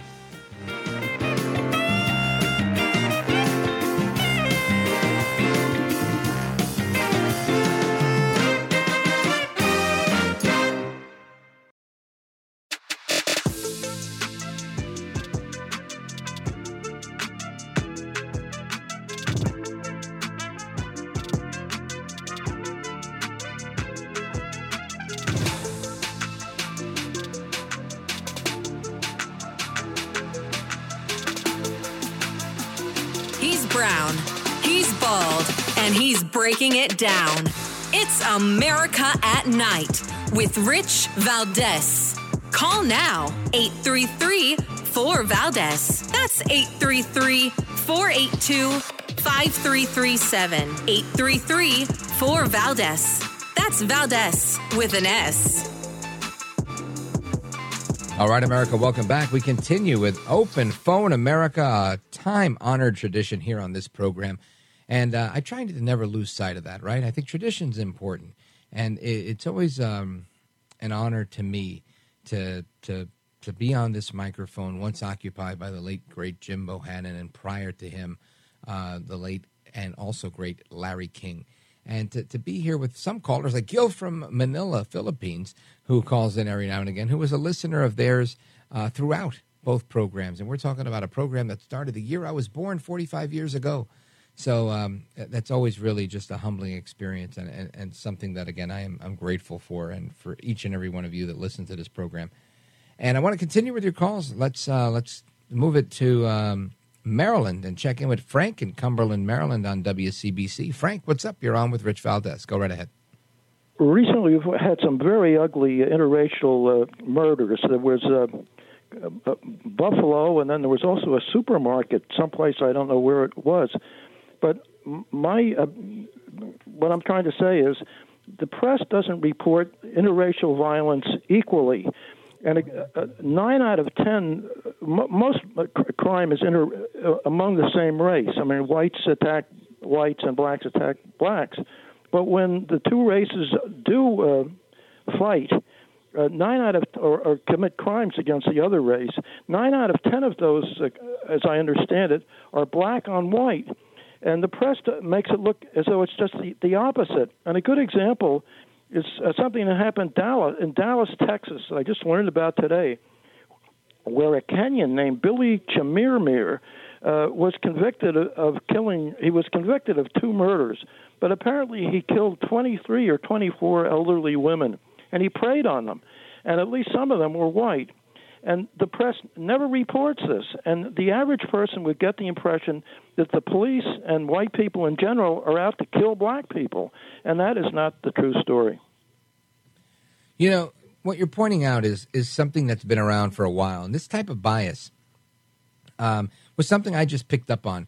You know, working in this business as a producer when I first started, uh, I would just I was always consuming the news, and I've noticed way before I even got into this business, honestly, I, I, would see stories and I would just look at the headline and judge the headline and, and look at it and say, is that a news headline? You know, like, um, I don't know, let's, President arrives in Sri Lanka for summit with Sri Lankan president. There's a headline, right? Those are facts. Um, it, it, it's a different headline when they spin it the other way. You know, uh, uh, Trump arrives, uh, embattled Trump arrives in Sri Lanka to to face off with uh, Sri Lankan foe or whatever. You know, when they add all this drama to the headline, you, it's clear that they're editorializing. It's clear that they're not there to just report the facts and give you a story. And we see this type of bias all the time. And I would see headlines, and it, it was almost understood that if race was mentioned, and it would be in you know most of the cases you would see race mentioned, and it was always uh, white, Hispanic, a- Asian, whatever. They would, for descriptive purposes, they would put it in the article. But when race was missing, it was because it was an African American perpetrator. And I never understood why uh, until I came up to the conclusion that somebody somewhere felt that if they did that, somebody like Al Sharpton or some other uh, race baiting, race hustler type would come after them and say that you're being racist. You're reporting about uh, black people. Why don't you report about other people? And th- this has been a this is a tactic um, known as mau mauing, right? Where you just keep complaining till you guilt people into submission for what you want to do.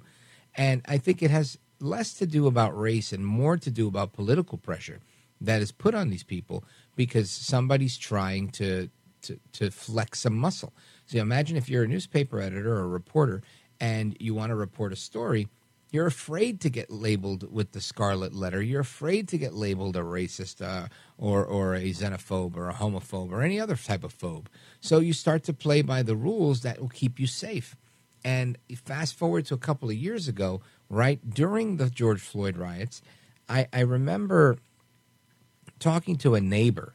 I, you know, I live in a small town in New Jersey. It's about two square miles, uh, northern New Jersey. I'm about four miles from Times Square, and I can tell you that I remember him saying, you know, I, I went to buy a pie of pizza at the pizzeria on our main street here.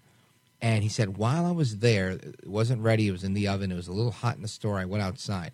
And while I was outside, the people living above the pizzeria were selling weed, marijuana.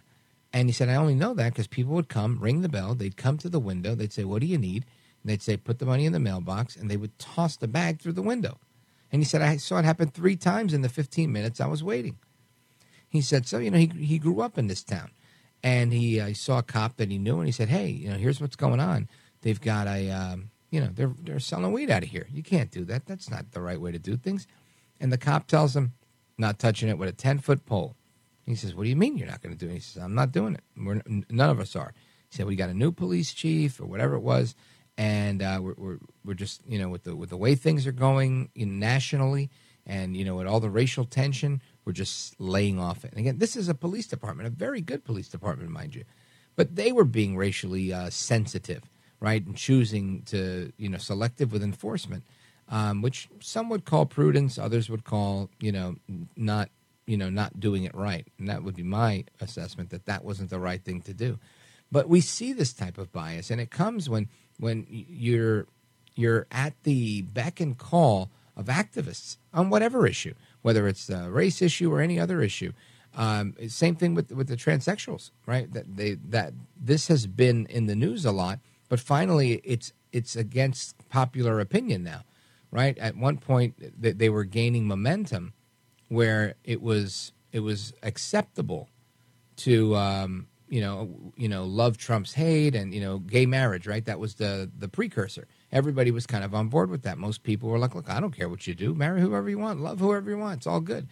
But now with the with the transsexuals and with the situation that you have with the drag queen story hour and all of that, this has become something where people are saying, you know what? I'm not interested. And I'm looking back to this, my birthday. This was published May 5th this year. Majority of Americans believe gender is determined at birth and they're against biological males in women's sports. That was a poll from May of this year, Cinco de Mayo, my birthday. So when you look at that, it says if that if a majority of Americans, and this was a Washington Post KFF poll, if 57% of American adults believe gender is based on sex that's assigned at birth, then clearly this is a losing battle for them. So uh, just another example of how the media started to succumb to that, but now the majority of Americans aren't for it. So you're seeing less and less of it. And I think the Bud Light fiasco was was a good example of that as well. So um, yeah, I think uh, you're you're right that there's a lot of uh, reporting that's inaccurate, and it's it's based on bias, not racism as much or anything like that. They're just certain people will protect certain groups because they want to control the narrative, and they're afraid to face the music from those groups because those groups will come after them and try to cancel them. And sadly, that's the state of affairs in the American media. Frank, um, sorry, not Frank. Uh, I apologize. Um, Frank, yeah, Frank. I was looking at the wrong Frank. Frank in, I was going to say Frank in Montana. Frank in Cumberland, Maryland. I want to thank you for your call. I appreciate it. WCBC, big shout out to everybody listening there. We're going to take a quick pause here, coming back to the rest of your calls. This is America at Night with Rich Valdez. Call now 833 4 Valdez. That's 833 482 5337. 833 4 Valdez. That's Valdez with an S.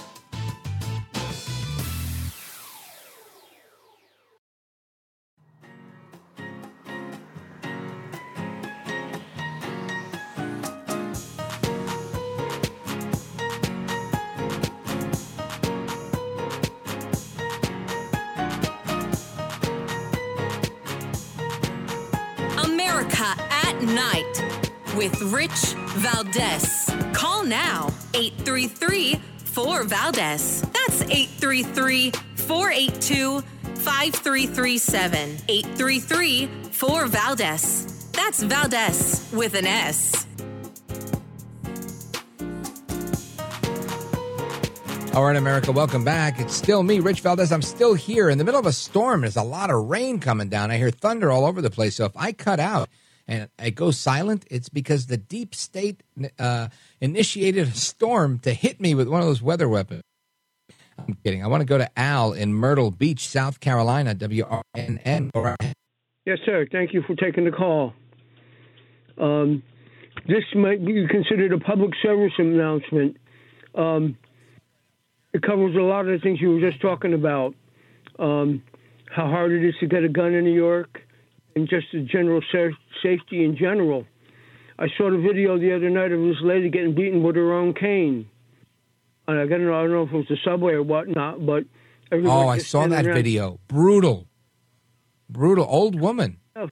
Yeah, she was like seventy years old. Some idiot was taping the whole thing on his cell phone. This lady's begging for her life there, and, and some crazy homeless dude with his pants falling off is beating her down with her own cane. Yeah, I saw that video.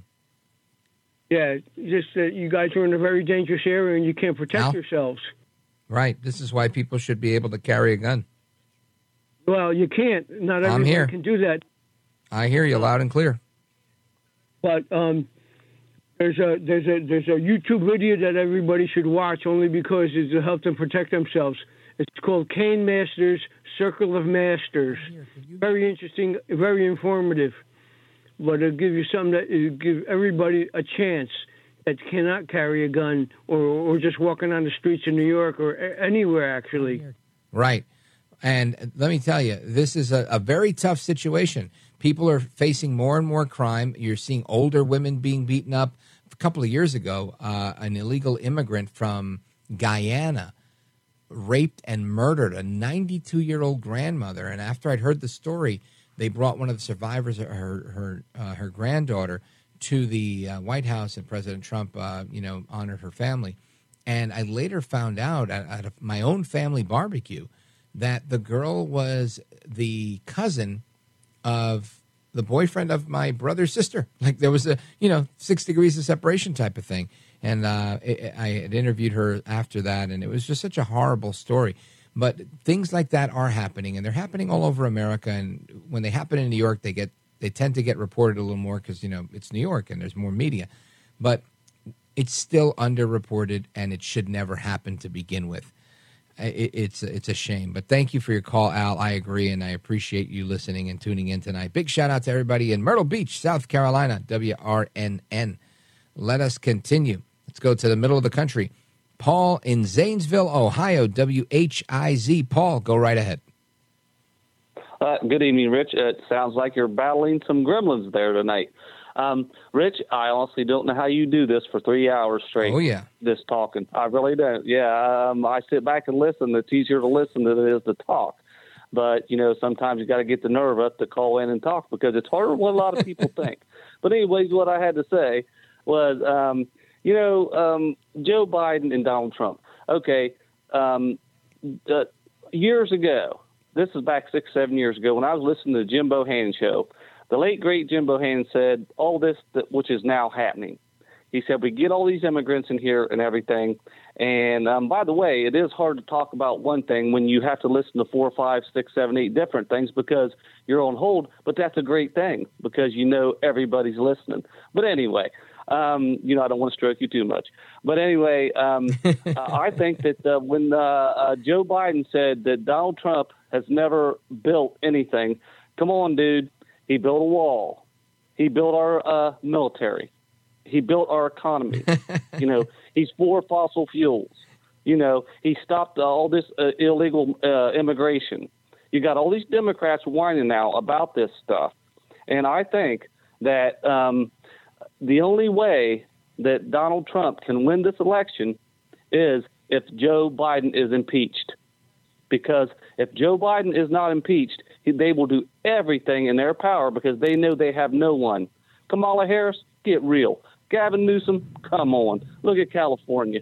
You know, um, so I, I just think that, um, and, I, and I'll tell you one other thing as a side. I see more. I, I've worked in a big box store for a while because I uh, I'm semi-retired as an electrician, but I worked in a big box store, and I see more hats, shirts, and things like that of Donald Trump. I have not seen one Biden hat in the last three or four months. So if you don't vote for Donald Trump, at least vote for somebody that stands for America. If you hate Donald Trump, that's fine. That's your prerogative. But Joe Biden has done nothing for this country. And I hope that the Republicans get the backbone to go after Biden and his clan and Hunter Biden. That's my feeling. And, you know, I just, I, I'm beside myself. Um, if, if they had a good Democratic candidate, you know, that I thought could uh, beat Donald Trump, I'm a diehard Donald Trump fan. But if they had a good Democratic candidate, because I come from a Democratic family, you know, that maybe could uh, uh, uh, do something like that. I like that Larry Elder guy. Uh, he's not a Democrat, but I think he was like really snuffed when it came to the uh, uh, uh, the Republican uh, debates there. But um, I just think that, that without Donald Trump, yeah, I, I know I'm rambling on, uh, Rich, but I, I appreciate you listening, and I'm glad that you're carrying on the legacy of um, Jim Bohannon and uh, uh, Larry uh, King. Thank you, thank you so much, Paul. Uh, thank you for your kind words. And you know, it's it's laughable to think. It really is laughable to think that anybody could look at Donald Trump and say he, he didn't build anything. The guy is a professional builder. That's literally what he does for a living. And, and it, it, you're so right. I mean, Joe Biden has done a lot of things for this country. The problem is none of them are positive, right? He's let in all these new people. Uh, millions of people have crossed the border illegally because of Joe Biden. Uh, there's, I mean, you name it. There, there's some. We have inflation.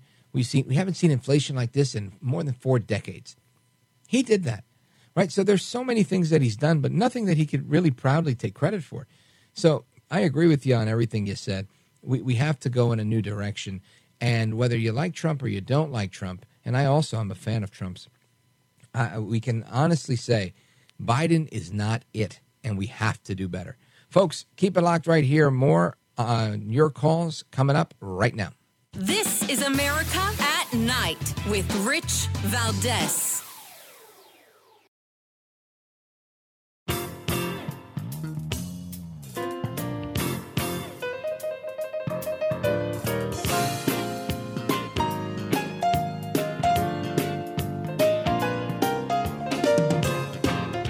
Rich Valdez, who again will do a fine job, and I know you'll enjoy listening to him. This is America at Night with Rich Valdez. Tommy in Charleston, West Virginia. Go right ahead. Uh, Mr. Valdez, uh, the gentleman uh, was a guest, and he said the media this, the media that, but. Uh, I'm not going to argue with him, but please qualify. What does he mean by media? If he means the networks and the big cable and half a dozen newspapers, say so. I was a reporter because when you rag the media, you rag everybody in it. I know it from being at the, the lowest level, small weekly newspapers. This is what I did as a reporter. Two occasions. Right. This is what I experienced. I had a You know, Tommy, top. what's interesting about that, you're right. And this is why I try to do my best to always call out the left within the media, because I believe that's what it is. It's the left within the media that's at work to co opt the media. And it's not the media as itself as an entity, although sometimes in the case of like CNN and Zucker, it was all of them. They were all in it. I don't think they had any Republicans in there. I don't think they had any independents in there. They didn't have anybody that wasn't part of their their cabal to do what they did. And that stuff was, you know, they were on tape, uh, some hidden camera. So I I get your point, and you're right. We got to keep calling out the left within the media. Shout out to Tommy in Charleston, West Virginia, WCHS, as well as my buddy Frank in Evergreen, Montana, KOFI. You're right. Homeless people in Seattle have dogs. And I would love to talk about that. Give us a call tomorrow. Folks, hasta la próxima. Take care. Good night. And God bless. We made it through the storm. I'm back with you tomorrow, God willing. Don't go anywhere. There's more after this.